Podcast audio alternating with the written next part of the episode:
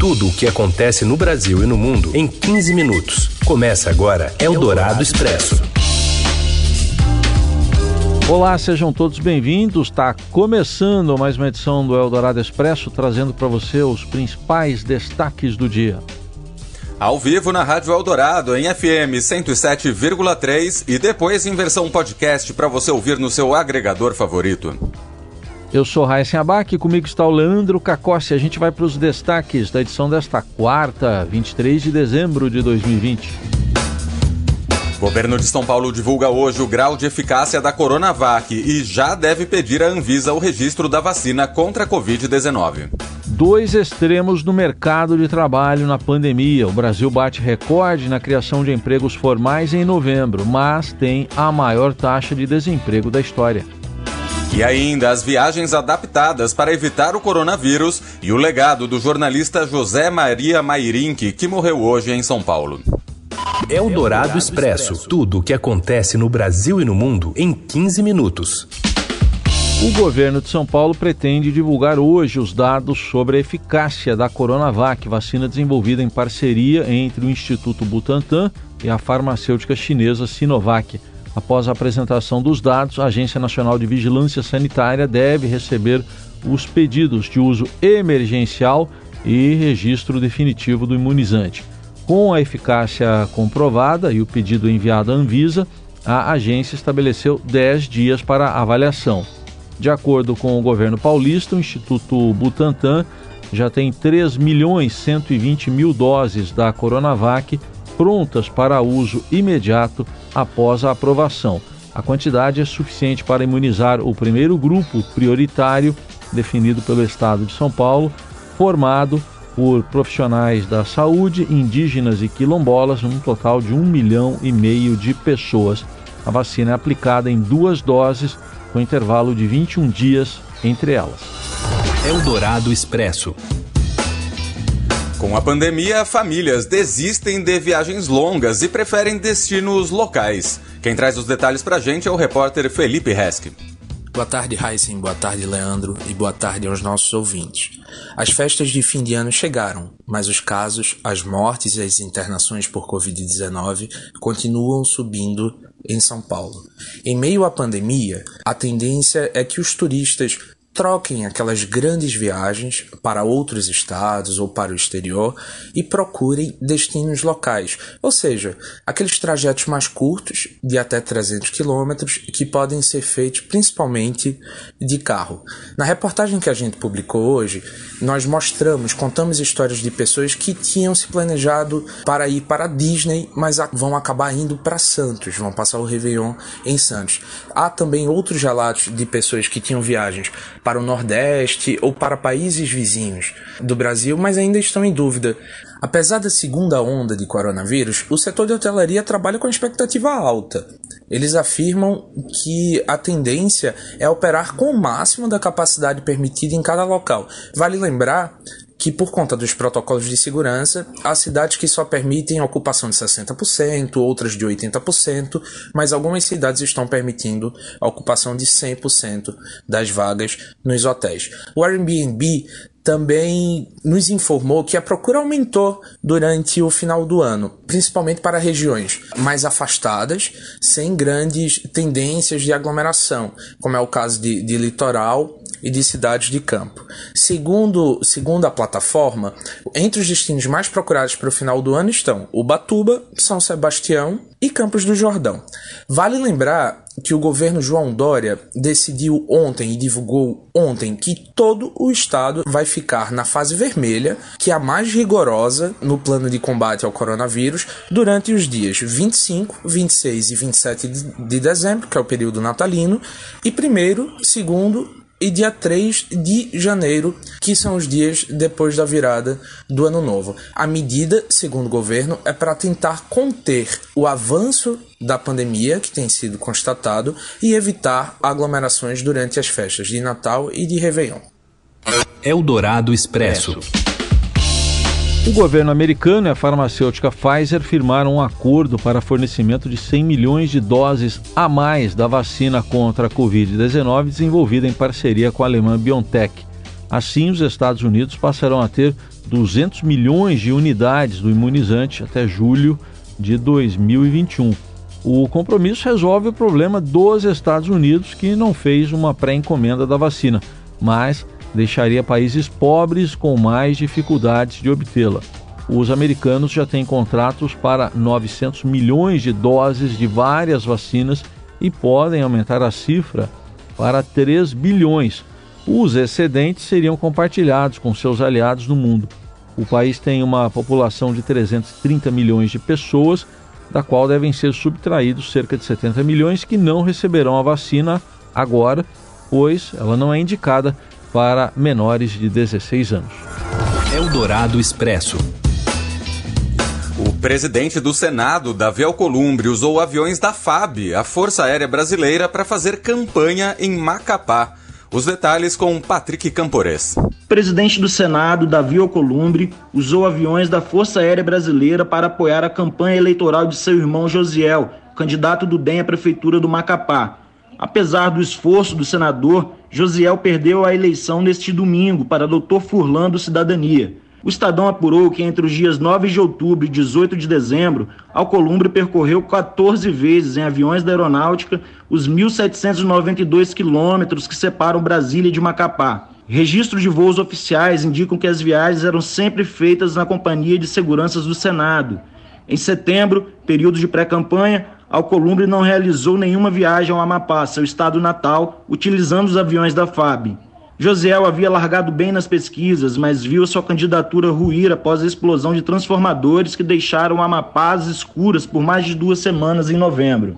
Diante de sinais de convulsão social e risco para a segurança dos eleitores por causa do apagão, o presidente do TSE, Luiz Alberto Barroso, decidiu adiar as eleições em Macapá. Com o novo calendário, o primeiro turno ficou marcado para o dia 6 desse mês. A segunda rodada foi realizada domingo, dia 20. Com o prolongamento do apagão e a queda de Josiel nas pesquisas, as viagens de Alcolumbre com aviões da FAB se tornaram mais frequentes. Os deslocamentos ocorreram principalmente em meados de novembro, quando seu irmão intensificou a campanha na rua, apesar da pandemia do novo coronavírus. As regras da aeronáutica não permitem que aviões da FAB sejam usados para fins particulares. No dia 6 de março, o presidente Jair Bolsonaro publicou um decreto que alterou as normas de transporte de autoridades nessas aeronaves. Agora são exigidas justificativas e comprovações que atestem a necessidade do uso dos aviões. A medida foi tomada por Bolsonaro após pressão dos seus apoiadores. Em janeiro, o presidente demitiu José Vicente do cargo de secretário executivo da Casa Civil por utilizar um avião da FAB em viagem ao exterior. A primeira viagem de Alcolumbre no período eleitoral ocorreu em 9 de outubro, quando ele partiu de Brasília às 11h14 em direção a Macapá. O retorno também de avião da FAB ocorreu quase uma semana depois, no dia 15. 20 assentos foram reservados na ida e na volta para a equipe do presidente do Senado. Ele passou ao todo, no período eleitoral, mais de 30 dias no seu estado. Eldorado Expresso. O Brasil criou 414.556 empregos com carteira assinada em novembro, maior número de toda a série histórica iniciada em 1992. Os dados do Cadastro Geral de Empregados e Desempregados, o CAGED, foram divulgados hoje pelo Ministério da Economia. Mesmo com o crescimento dos empregos formais nos últimos três meses, ainda não houve recuperação das perdas registradas entre março e maio deste ano, na fase aguda da pandemia, quando 1 milhão 612 mil, 612 mil postos de trabalho foram fechados. Outro indicador divulgado hoje foi o do desemprego diante da, da pandemia, calculado pelo IBGE. A taxa de novembro foi de 14,2%, um novo recorde que aponta um total de 14 milhões de desempregados no país, portanto, também um recorde. Você ouve Eldorado Expresso. Seu dinheiro em ação. Os destaques da Bolsa com Júlia Vilchen. Oi, Júlia, tudo bem? Oi, boa tarde, Leandro. Boa tarde, Heisen. Boa tarde. E como é que o mercado brasileiro vai reagindo essa quarta-feira, hein, Julia? Bom, hoje o clima é de bastante otimismo aqui, tanto na Bolsa Brasileira quanto nas bolsas lá fora, na Europa, nos Estados Unidos. Tem aí um clima geral de otimismo com a expectativa de votação de um acordo pós-Brexit ainda hoje. E também houve aí alguns indicadores positivos econômicos nos Estados Unidos, também aqui no Brasil a gente teve aí é, dados positivos de geração de vagas aí na pesquisa do CAGED, mostrou aí uma criação de vagas acima do esperado aqui no Brasil. É, enfim, a gente tem aí outros fatores econômicos também contribuindo para esse otimismo. E também aqui no cenário doméstico, a gente teve um alívio aí é, pelo fato da PEC dos municípios não ter sido votada ontem, né, ficando aí para o ano que vem, uma PEC que aumentava a percepção de risco fiscal, porque elevava os gastos da União, né, impressionava ainda mais o gasto público, então os investidores estão aí é, sentindo um certo alívio é, realmente por essa votação ter sido adiada. Então, agora há pouco a gente tinha aí o Ibovespa subindo mais de 1%, né, 1,14%, mesmo num dia de liquidez bastante reduzida, a gente tem aí é, menos negociações hoje, já que é véspera aí de feriado, né, antes-véspera de Natal, e aí pertinho dos 118 mil pontos, chegou na máxima do dia e agora há pouco a bater os 118 mil pontos. E o dólar, como é que está nessa quarta-feira? O dólar está avançando também, né? Chegou a bater R$ 5,20 mais cedo. Agora a alta é a alta agora está em 0,75% a R$ 5,20. Voltou aí para a máxima do dia. É em razão mais é, de questões técnicas aí do fim do ano, né? A gente tem empresas fazendo remessas de lucros para fora e uma demanda alta por dólar e também alguns movimentos técnicos aí de rede, de proteção. Então a gente tem aí uma pressão é, no câmbio aí, do, uma valorização do dólar ante o real nessa quarta-feira. Muito bem, mais informações sobre finanças e também tudo sobre o mercado financeiro você encontra em seudinheiro.com. Obrigado, Júlia, até amanhã. Tchau, tchau, um abraço. Você ouve Eldorado Expresso. Seguimos com as principais notícias desta quarta-feira. Fechamento dos estabelecimentos em São Paulo muda alguma coisa no esporte? O governo do estado apertou mais aí as restrições eh, nos dias 25, 26 e 27 de dezembro e depois 1, 2 e 3 de janeiro. Mas quem responde sobre o esporte é o Robson Morelli. Olá, amigos! Hoje eu quero falar do fechamento de São Paulo em função da Covid-19 e o que isso representa no futebol paulista e brasileiro. Na verdade, para o futebol não muda nada. A CBF não recebeu nenhum pedido em função do aumento do número de casos. O Brasileirão continua como está, com suas partidas e seus protocolos. Nenhum jogo será adiado ou mudado em função disso. Os times continuam viajando pelo Brasil, ainda sem torcida torcida e isso não deve mudar até a chegada da vacina. Haverá rodadas dia, dias 26 e 27 de dezembro. A Copa do Brasil faz nesta quarta-feira seus jogos e tem as partidas de volta da semifinal no dia 30. É claro que todos estão mais assustados. Paulo Autuori disse ao Estadão recentemente que a CBF perdeu a chance de rever conceitos. A turma do futebol cumpre seu papel, mas com medo. O futebol não vai parar. É isso, gente. Falei, um abraço a todos, valeu. Eldorado Expresso.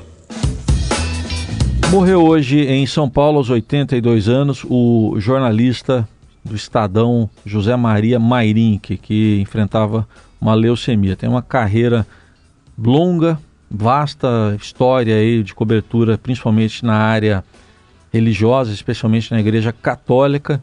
E para falar um pouco mais sobre o Mairink, a gente convida alguém que conviveu com o Mairink e que escreveu um perfil dele ao lado do Edmundo Leite aqui no portal do Estadão, Edmundo Leite do acervo do Estadão.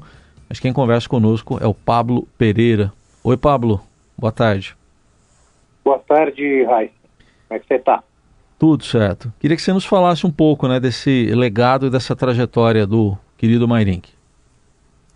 Olha, eu, eu convivi bastante com o Mairink nos últimos tempos. É, ele, ele, ele sempre foi um, um mestre para a gente ali da, da redação, né? Eu, eu, eu para falar do Mairink, eu, eu acho que a gente tem que, que além desse, da história desse, desse jornalista para o país, além da contribuição dele na cobertura é, profissional da, da do, do, do, país aí nos últimos, nos últimos nessa, longa carreira dele, é, eu acho que é, tem um pouco assim, no meu caso, convivi com ele bastante nos últimos meses, nos últimos tempos, porque é, éramos colegas assim de dividir mesa é, lá na redação do Estadão. É, para mim é uma perda é uma perda muito grande do ponto de vista pessoal também né? além da, do, do, profissional que era que, que, ele era. Eu acho que o depoimento do presidente da CNBB que, que a gente está levando hoje para o leitor o Dom Valmor é, conta bem essa essa coisa do, do, do profissionalismo do Marinho né? Está lá no, no material que a gente publica sobre com essa triste informação aí da, da perda dele. Mas eu, eu convivi com ele, Heisen, assim, de, de, de, dividir cadeira, de bancada, e, e conheci ali uma pessoa, uma pessoa maravilhosa, sempre preocupado com a, a, profissão, com os, com os novos profissionais, com a formação dos meninos que ele ajudava a formar na, no curso de focas do jornal. É, eu até hoje pela manhã, quando fiquei sabendo, tinha prometido para ele que ia visitá-lo, é, mas aí com essa coisa de pandemia, tivemos um problema aqui no prédio onde eu moro, de, houve contaminação de, de, de, de, de morador e eu fiquei assim receoso. É, e, e adiei a visita, não pude, não pude ter essa oportunidade de visitá-lo agora nos últimos dias e, e enfim, perdemos e perdemos o Maíque. É, é, essa manifestação que você está tá chamando atenção é do Dom Valmor de Oliveira, né, Azevedo, presidente da CNBB, e me chamou atenção porque ele alguém cobriu tão de perto a Igreja Católica, mas ele também fazia as cobranças dele, né, e o, o uh, Dom Valmor cita isso, né, que o Mairink cobriu os principais acontecimentos da Igreja, mas com independência, né, isso, esse é um ponto a ser destacado.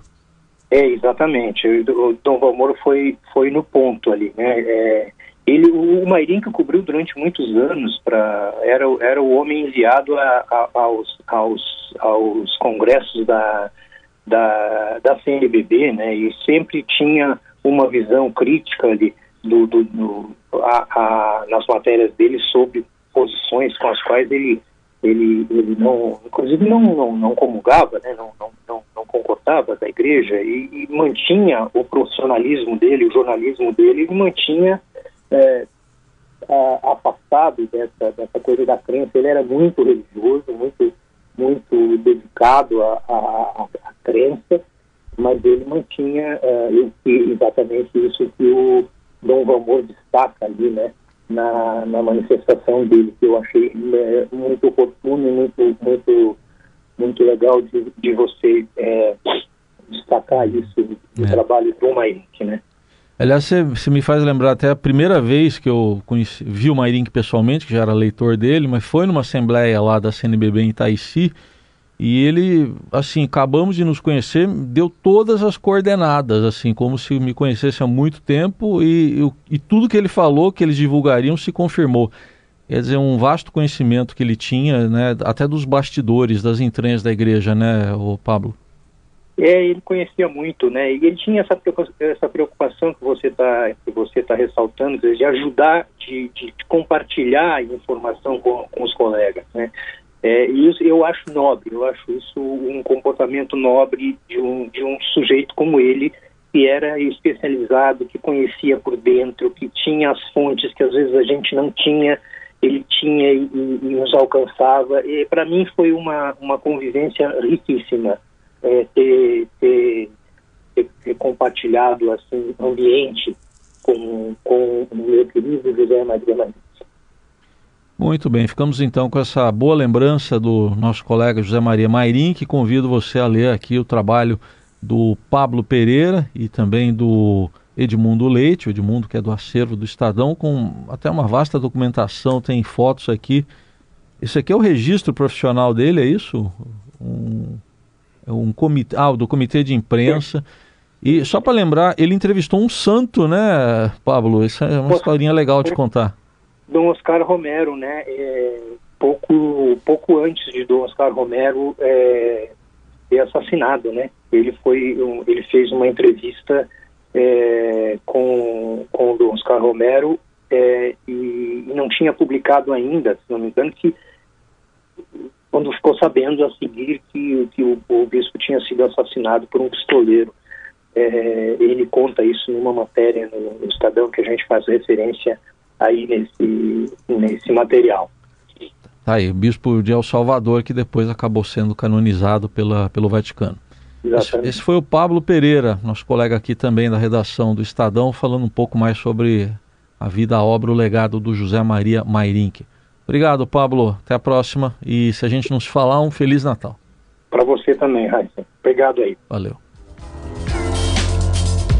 Bom, e assim chegamos ao final com essa homenagem a José Maria Mairim, que é mais uma edição do, de mais uma edição do Eldorado Expresso. Leandro Cacossi esteve aqui com a gente. Cacossi, obrigado pela companhia. Obrigado, Raíssa, obrigado a todo mundo e até amanhã. Valeu, gente. Até amanhã.